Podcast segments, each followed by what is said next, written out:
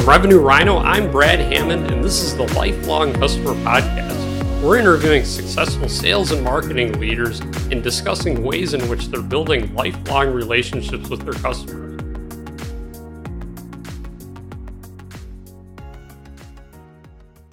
Welcome to the Lifelong Customer Podcast. I'm your host, Brad Hammond, and today I have Tiffanie Reynolds from MGT Consulting Group.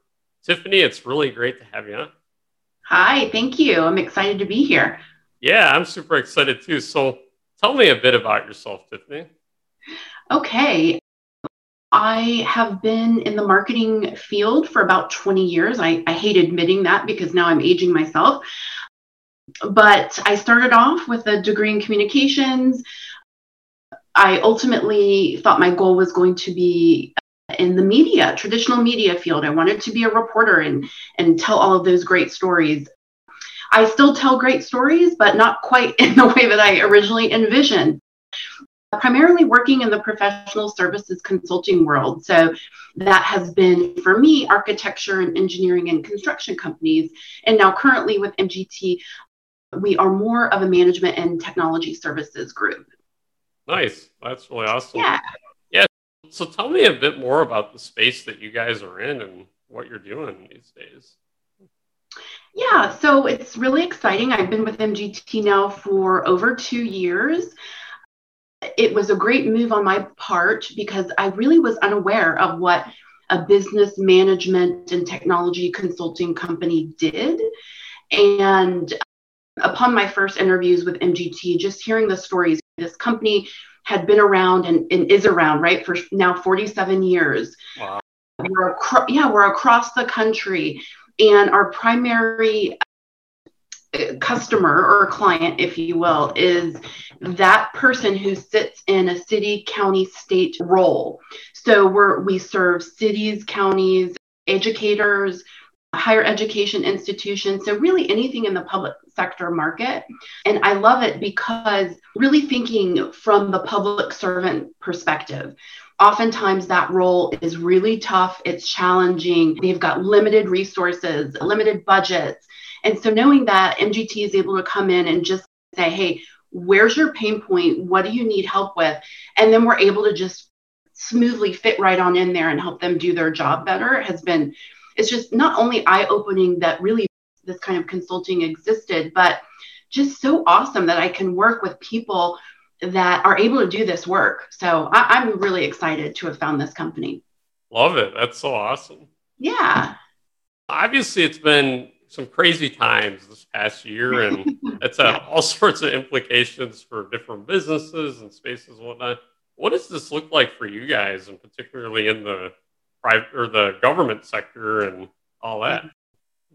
Yeah, that's a great question. I did a little bit of research, and clearly, as vice president of marketing over at MGT, that's really in my forte. Not only do I have to understand what's happening in the marketplace from that public sector perspective, I then need to come back to my internal teams and make sure that the solutions we're offering are the right solutions. Things look way different this year than they did even I would say eight months ago, six months ago, let alone a year ago since I can't believe it. That's how long COVID's been around. The research I wanted to share with you guys and your listeners is in 2020, the $94 billion was spent on professional services globally. Wow. And that sounds like a lot, but that was significantly cut. And you'll see that when I tell you this next stat for this year, they're expecting 5,428 billion to be spent. So we're seeing a huge ramp up. People last year, especially in that public sector, because when we talk about professional services, it's clearly related to technology, legal, financial support, all of those things. So I think from a public sector, let's say, standpoint, we clearly were impacted in a way which is how do we operate? How do we telework how do we social distance? How do we do less with more? All of this. And of course that would apply to the private sector as well. And i think there was a lot of struggle. You saw it in the education realm, understanding how do we have continued learning and continued ways to teach our children when they're not even going to school and this is all remote, or you see it from a city county perspective.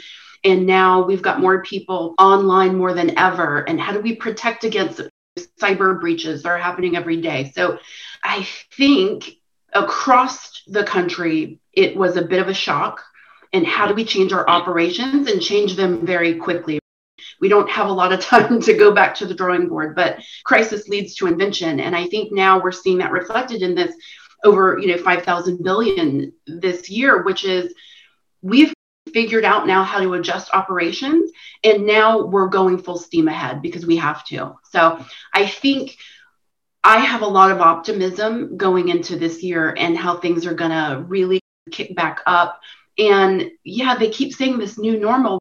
It's just new now. It is this new way of operating.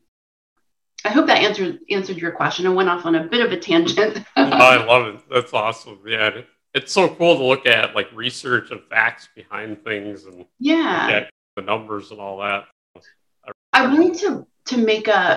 I mentioned earlier that one of the things that we do because we're highly focused on supporting our clients and one of the things we had to do was really look at again i mentioned teleworking remote learning all of those things and just protecting people's data so we actually had an integration last year with 110 person cybersecurity firm in alpharetta wow. and that yeah that was completed in october and really that was a smart move for us because it was answering the call to better serve our clients and I'm really proud of that because this company is great. Sierra Infotech.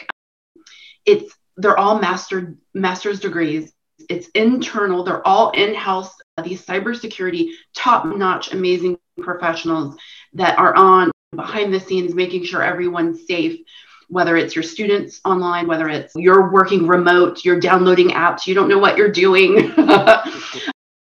so it's just been amazing to see the quick turnaround and response that we've been able to have to better serve our clients. That's awesome. So tell me about what more specifically marketing looks like in the space. I'd love to hear some of your challenges, some of your successes, like what kind of all yeah. the nitty gritty of it looks like in this space. I would say marketing professional services is definitely its own unique kind of thing. We're not selling a widget, we're not selling shoes, we're not a product necessarily, although we do have a product or two that support our, our service lines. But I think professional services is very unique. And until you really are in there and understanding what that means, it's tough to wrap your head around. But I would say I just bought this book, How Clients Buy. Hmm. And it's by Tom McMakin. I think I'm pronouncing this correctly, and Doug Fletcher. And basically, it's all about selling professional services. And really, long story short, it's about relationships and it's about trust. Again, we have to position ourselves. People are going out on a limb saying, okay, I, I, I think MGT is the right consultant for us. I think they can really help solve our problem. But first, before they, they think that, they have to be able to trust us.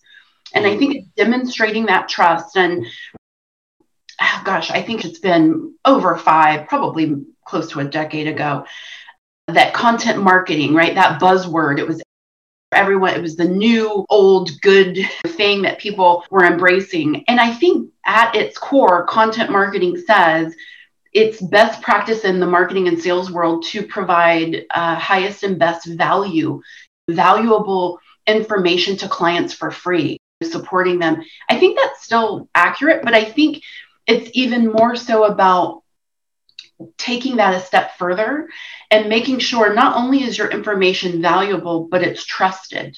Mm. It's trusted and valuable. So, for example, we've got cities and counties today. Again, the budget's insane. Yes, we've got some stimulus. The most recent CARES Act came out, which really only focused on education. So, mm. we've got cities and counties scrambling with how do we solve for, for this? And for us to sell and say, we can help you. We have financial solutions experts that know how to really look at your operations and provide you best practice. That's valuable, but we also have to gain their trust in everything we're doing from a marketing perspective and be authentic, I think. Totally. Yeah, I love that. So that kind of leads into my next question is ways in which you're building these lifelong relationships. How do you build that trust and what does the interaction with clients look like to create those long-term relationships and trust and all that?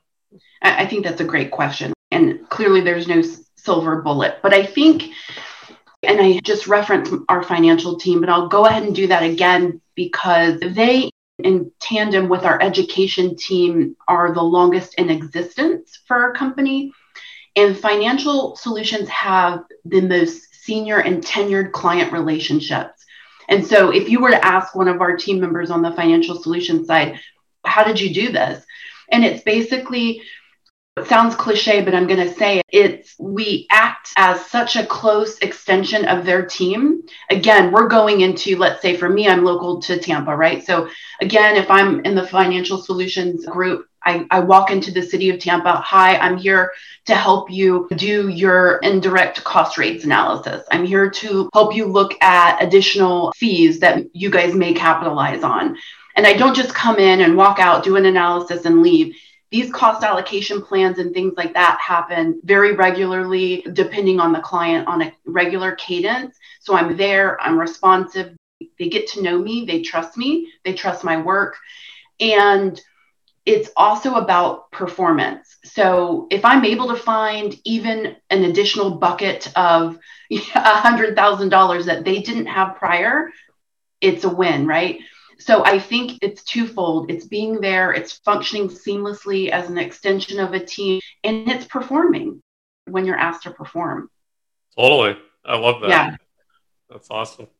So leading in off of that, what advice, what key advice would you give to the other marketing leaders and people listening in terms of all this building relationships, building trust, marketing your your company and its services and all that, what should be the key takeaway? That's a very excellent question. There's so much.